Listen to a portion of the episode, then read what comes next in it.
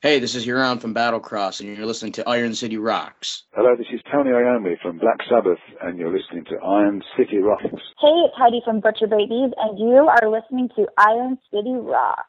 Hey, we're the Butcher Babies, and you're listening to Iron, Iron City, City Rocks. Rocks. Yeah.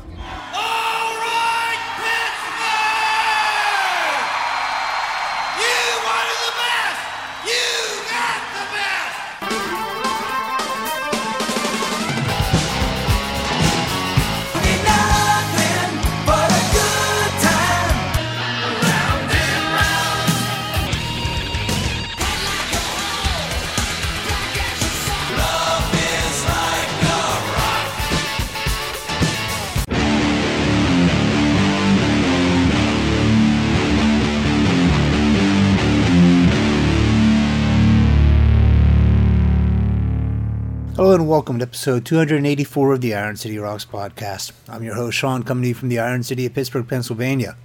Starting off this episode, we have an interview with Carla from the Butcher Babies. The Butcher Babies just released a new album back in August called Take It Like a Man and also wrapped up a summer tour with GWAR. Carla talks to us about that GWAR tour and the new album, but before we get to that, here's a track from the album called Never Go Back.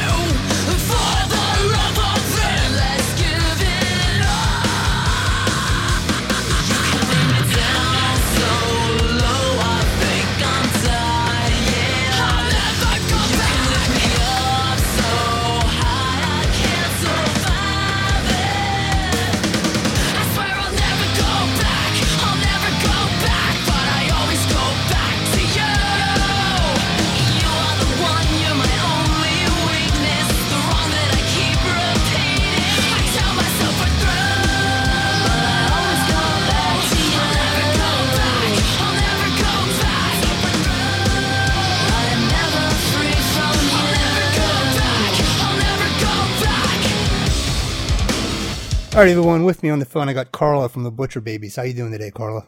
Great, how are you? I'm doing great. Thanks for asking. Uh, thanks for taking time to talk to us too. Um, I know you guys are out on tour right now with GWAR and Battlecross.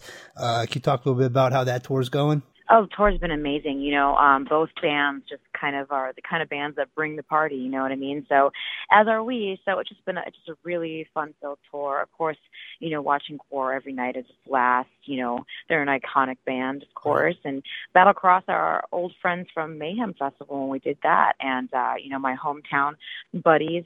So uh, they're always fun to tour with as well. And like I said, it's just been a really great tour. Everything fits together perfectly. Yeah, I mean, it seems like a great bill. Unfortunately, I had to miss it when you guys were here in Pittsburgh, but uh, you know, it's I've been hearing a lot of great things about the tour. Talking to people who have been there, it's a lot of fun and it's it's a great bill.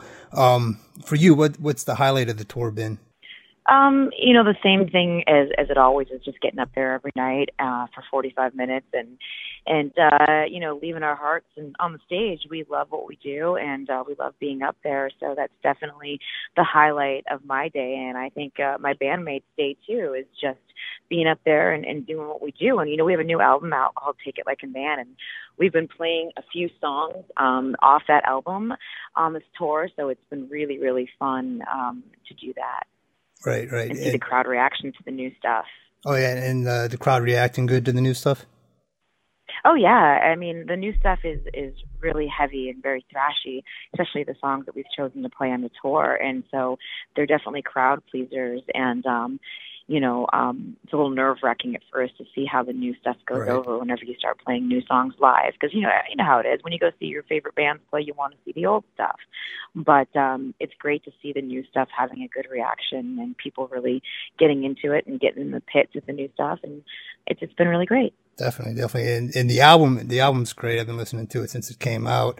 Um, and I think it's actually, I, I, I like the album a lot better than Goliath. I think it's a huge step forward and, and really shows a lot of growth uh, you guys as a band. Um, can you talk about how the album came together? Yeah, um, you know, this album, the writing process is a little bit different than um, Goliath.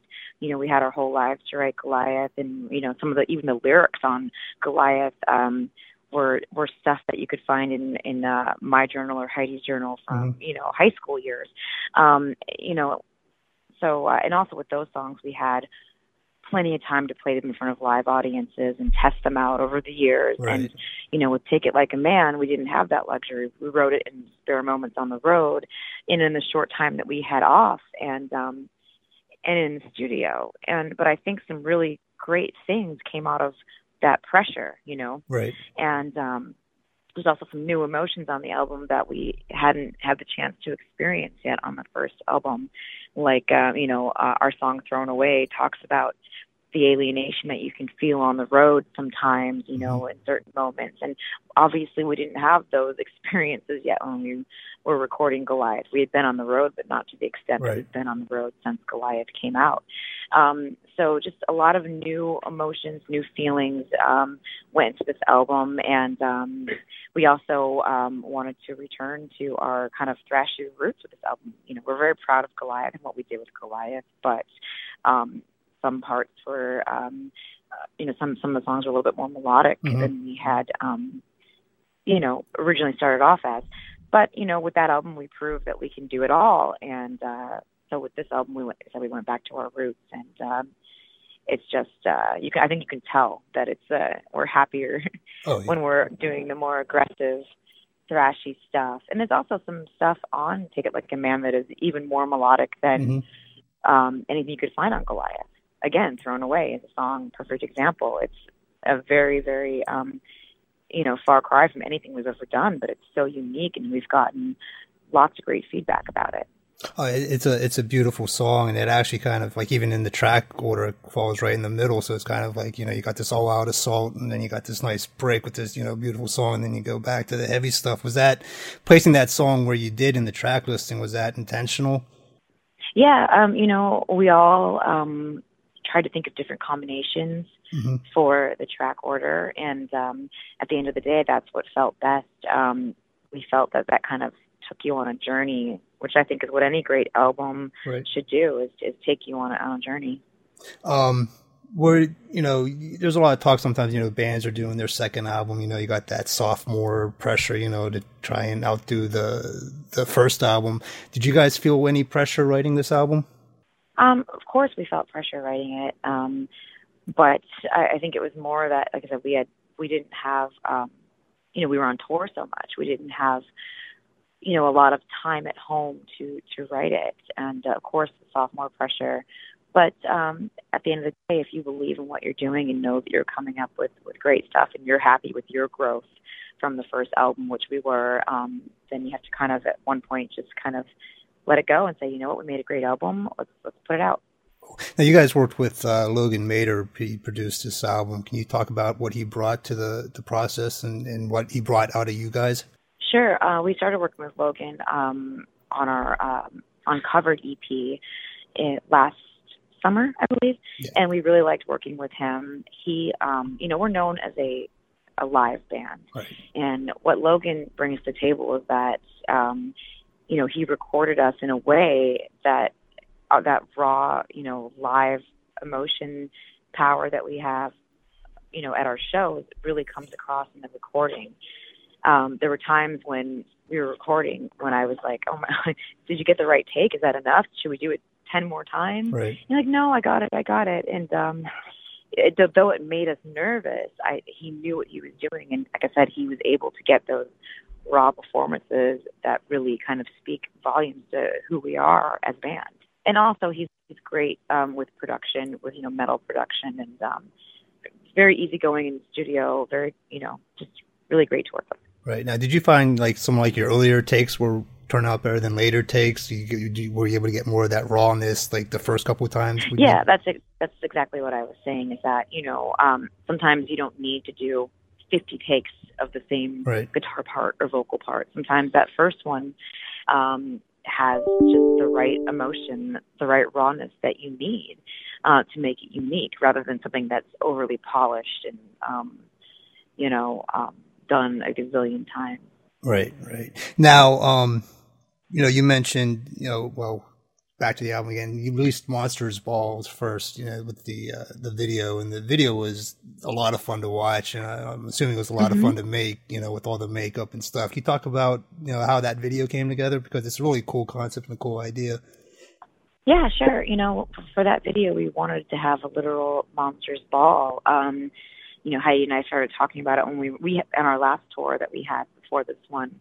Um, within this moment, Heidi and I got to share a back room in the bus, and we were talking about, you know, that song Monsters Ball and what we'd want to see in the video. And we really were daydreaming about a Monsters Ball, and that's what we got. Um, it was a really cool day. It was great to have all of our friends come down and you know, get in full makeup and um, you know, become these characters and uh it was fun to play, you know, kind of a jazz band and Mhm. kind of, you know, turn that um song into a swingy um fun fun song. You know, and obviously the song itself is about um the energy in, in a mosh pit and um you know going to these big festivals and, and being surrounded by people who are um inspired by metal music just like you you know inspired to get out there and um in the hot sun and crowd surf and and mosh and just have a great day um fueled by metal music so um said it was a great experience the song is really quirky and really fun and I think that the music video is the perfect um perfect you know quirky music video to go with it Yeah, what I really liked about the video too was like you mentioned, it's an aggressive song and it's heavy and whatnot. But you know, the performance in the video is kind of the laid back, jazzy thing. You know, you guys aren't, you know, it, it's like a, a very cool juxtaposition between you know the two things. Um, now you you guys tour constantly and you guys have an incredible live show, tons of energy. Um, and you guys got to play a lot of big festivals. You got to tour with a lot of big bands. You guys just did Soundwave and Download. Um, one thing about kind of curious is like you know all this constant touring. Do you ever worry about getting burned out on the road? Um, I mean, it's it's easy to get burned out, I guess. I mean, as far as as individuals, but we haven't yet. You know, we're still okay. You know, we we take the time every day to make sure that all of us are are okay. Um, and um, you know, we have a like a week off coming up, and we're all going to go and you know go home, see our families, and take a little break. And Mhm. um, you know, we try to. You know, we're, right now we're still having fun and none of us are jaded with what we're doing. We're just enjoying um, the experience and enjoying um, the fact that we get to do something that people dream of doing.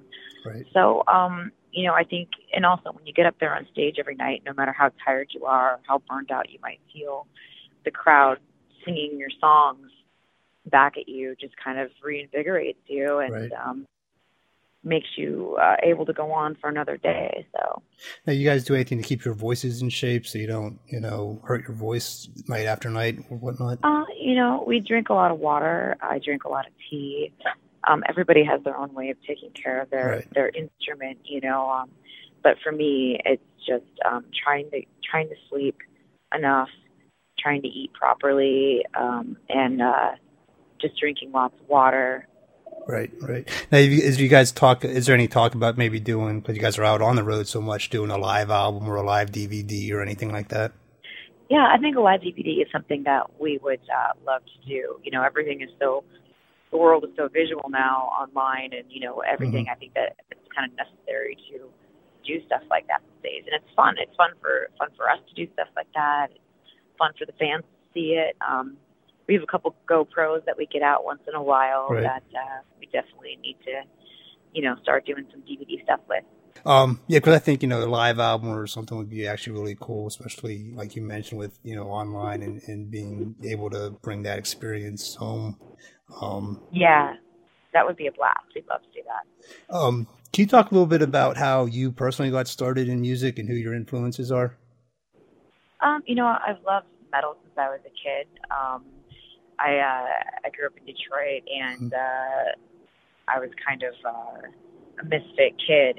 And uh, the first time I heard metal was in the back of a friend's van. I think Shortest Straw was playing, and I fell in love with thrash metal Right. and um it just kind of spoke to me and then i heard uh pantera and i heard phil Anselmo screaming and you know such an angry misfit kid that i felt like his screams kind of kind of said on the outside what i felt on the inside and it inspired me to want to do the same thing Right. so um, I started playing in bands when I was 16, 17 years old in high school. Um, I had a silly little band in, in Detroit called God's Girlfriend, and you know, just you know, silly little nonsense band. But I it really kind of fueled my fire. Um, you know, playing the live shows, you know, around my hometown to um, to you know to to get out there to move away from home. You know, I wanted to go to LA and I wanted to do it for real. I wanted to find um, you know uh, a band and um, I wanted my life to be about music, and um, so uh, my whole life, pretty much, you could say, I've been involved in it. Right, right. It's, that's cool. It's um, you know, and you got you know you get to play with all your influences and, and stuff like that. I mean, you guys have played with Phil Anselmo before. I mean, what? That, yeah, no, that's an amazing experience, you know, to um, to actually share the stage with someone that has inspired you Right. your whole life. You know, since I was, like I said, an angry 11 year old kid that only cared about, you know, comic books and heavy metal. Mhm. It's amazing to be able to, like I said, share the stage with someone like that. So, Right. um, definitely will always be thankful for this experience. Cool. Now you uh you also released a book last year. Is there any plans on doing another book or anything like that? Yeah, um, I'm always writing, and I would love to um, to do another book. Um, I have a comic book premiering, um, I guess, at the end of this month. It's called Soul Suck. It's another series. I also write comics as well as novels. Cool. So that'll be coming out soon, and then hopefully um, my next full length book will be out, um, you know, a year from now. But as of right now, Death and Other Dances is still out there um, and um, doing really well. So pick that up if you haven't already. Yeah, I, I read the book. It's, it's a great book. It's you know it's a lot going on in that book, and you know it's it's very cool. And uh, you know hopefully I can get you next time you're in town to sign my copy. Um, Yeah, of course. But uh, you know, I'm coming back in town. You guys are going to be back on on tour after this tour with Amaranthe, uh, continuing the touring cycle. So after uh, you got tour with Amaranthe coming up in the fall, um, what do you guys got planned after that? We have a break in December, so we're going to go home and enjoy our home life for Right. for a month, a month or two, and then we have some uh, a big tour coming up um, late January, but we can't talk about that one yet. Cool, cool. But you'll hear about it soon enough. Awesome, awesome. Well, I want to you know thank you for taking time to talk to us. Uh, good luck out on the rest of the tour. We'll see you here in Pittsburgh again in a couple months. Congratulations on the new album, and uh, we'll be seeing you soon. Okay, so much. Talk to you soon. All right, thanks. Bye. Okay, I'd like to thank Carla for taking the time to talk to us. The new album is available now, and the Butcher Babies are out on the road. They'll be hitting the Quaker Steak and Lube in Sharon on October 14th, and then they'll be back at the Altar Bar on November 10th with Amaranthe. You definitely want to check them out. They put on a hell of a show. Up next, John talks to Victor Griffin from Doom Metal Pioneers Pentagram. Pentagram also released a new album this past August called Curious Volume. Before we get to that interview, though, here's a track from the album called Lay Down and Die. Talking about the last night,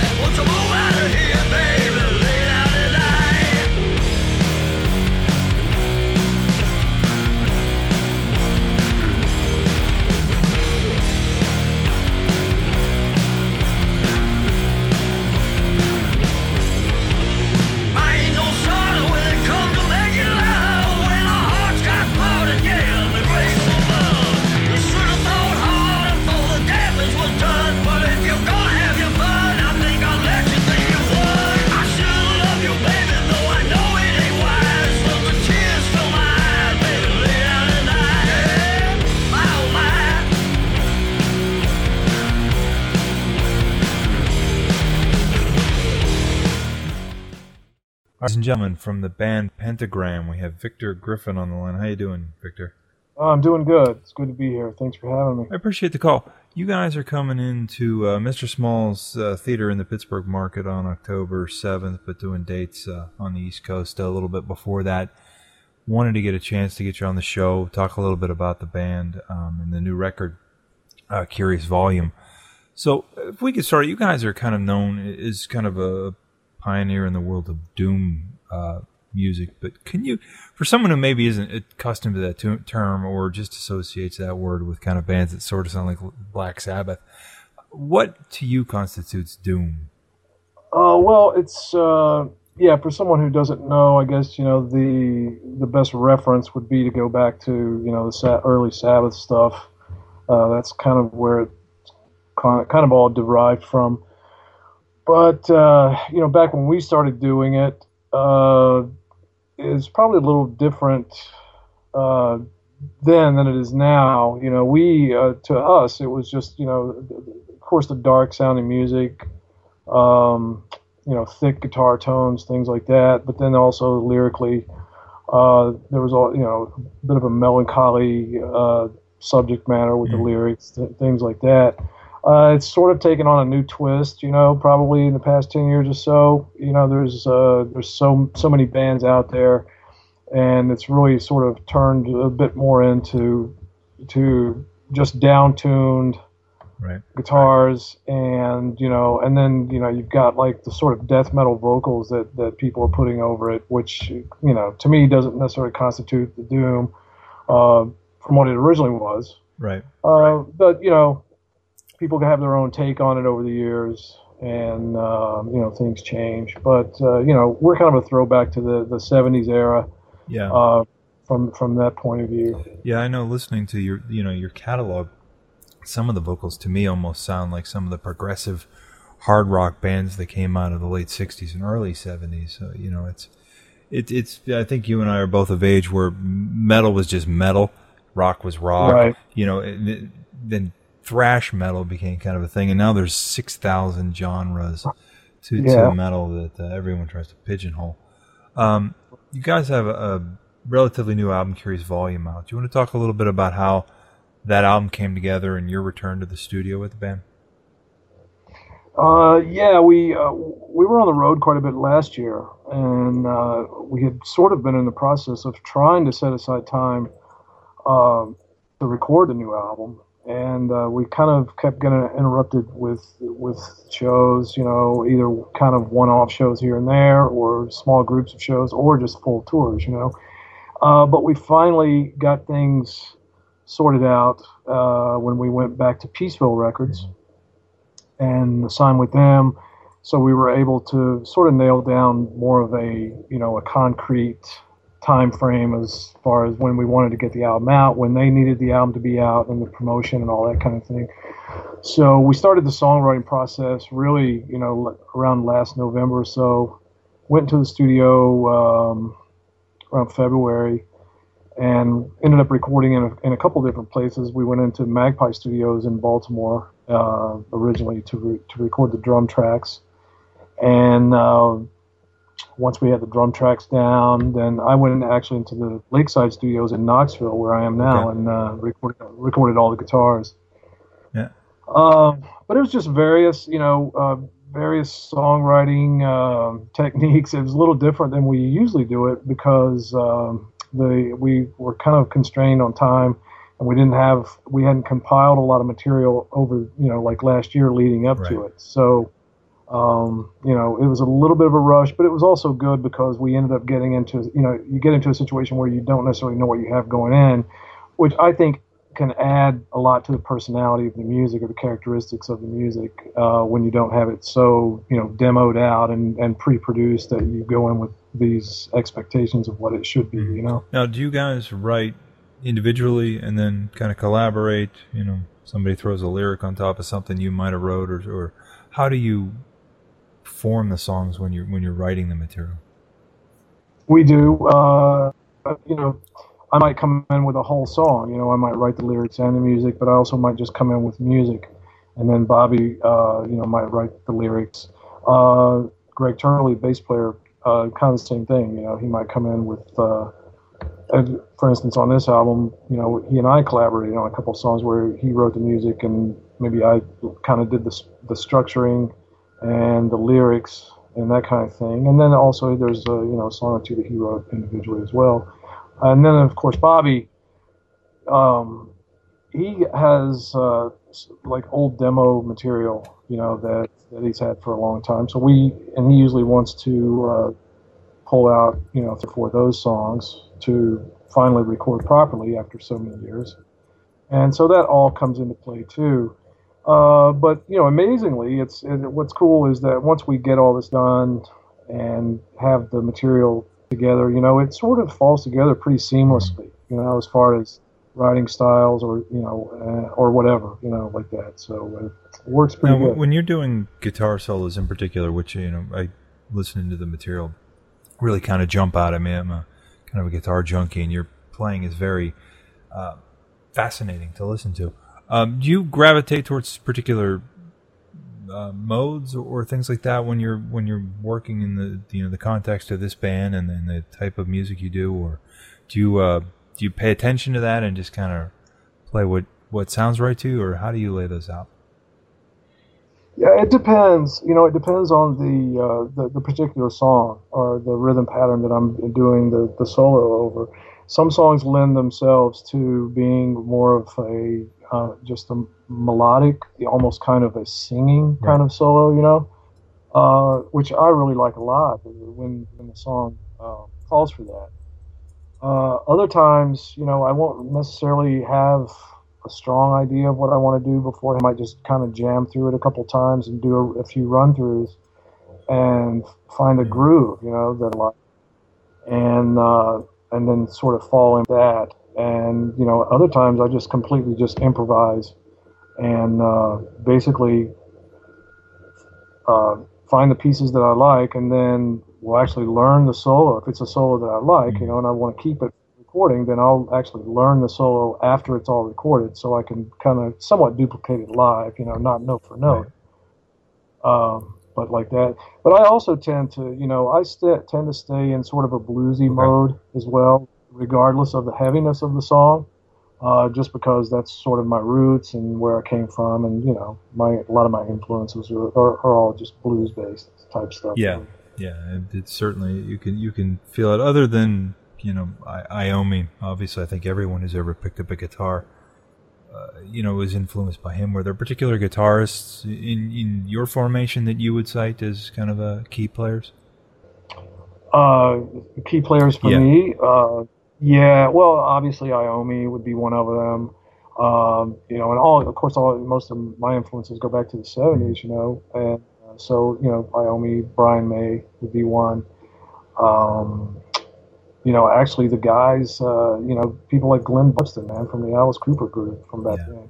I mean, a lot of these players aren't necessarily, you know, these, uh, you know, what would be considered, I guess, extremely talented. I don't really want to use it, say, you know, use that, that type of phrase because uh, I think, you know, you can consider talent in different ways. But uh, I guess just certain tastefulness, you know, with some guitar players. They weren't necessarily technically the best guitar players in the world, but they just did things that sort of was turned me on, you know, and and and stuff like that, you know. And going back to like, uh, you know, early Steppenwolf stuff. That that that a lot of that material was uh, influential Yeah. to me.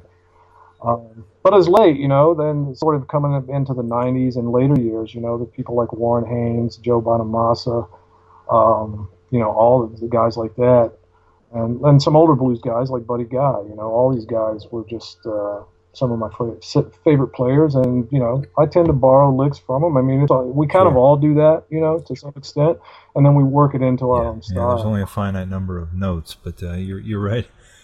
right. Yeah. Now, now, one Yeah. of the things I've noticed, um, obviously, Lamb of God enjoying quite a bit of success and, and GWAR. Uh, something in the water in Virginia that kind of to you know brings out the the great metal from that area. Uh, yeah, I don't know, man. Uh, we kind of started out, um, you know, around the Mhm. D.C. area, um, and I guess Southern Maryland too. I mean, you have to look at the Southern Maryland scene as well. From back, uh, at least whenever I moved up from Knoxville to to the Northern Virginia area when I first started got involved with Bobby around '81. um, there was a pretty good scene going in Southern Maryland with you know the Obsessed and uh, bands like Asylum, Unorthodox. I don't know if you heard any of these bands. Of course, you know I'm, I'm sure you're familiar with the Sure. Wino stuff. Um, so you know that was going on, and so we ended up sort of hooking up in this little scene around the DC area, and you know it was really pretty hard to book shows. I mean, back then you couldn't really book book your own shows unless you were playing three sets Yeah. of cover tunes, you know. And uh, but somehow you know we were able to carve out a niche, uh, just playing all originals, you know, and we're able to cultivate a pretty good following locally anyway. Um, but yeah, I guess you know over the years, um, the scene around that area has produced, where Virginia, you know, has produced uh, some some pretty good Yeah. bands, man, uh, from the Richmond area as Yeah. well. Especially Richmond. Yeah, I was always always curious, Yeah. you know, with a band like yours, whether you know, because you know Pittsburgh isn't isn't exactly you know probably in the top five when you think of metal markets.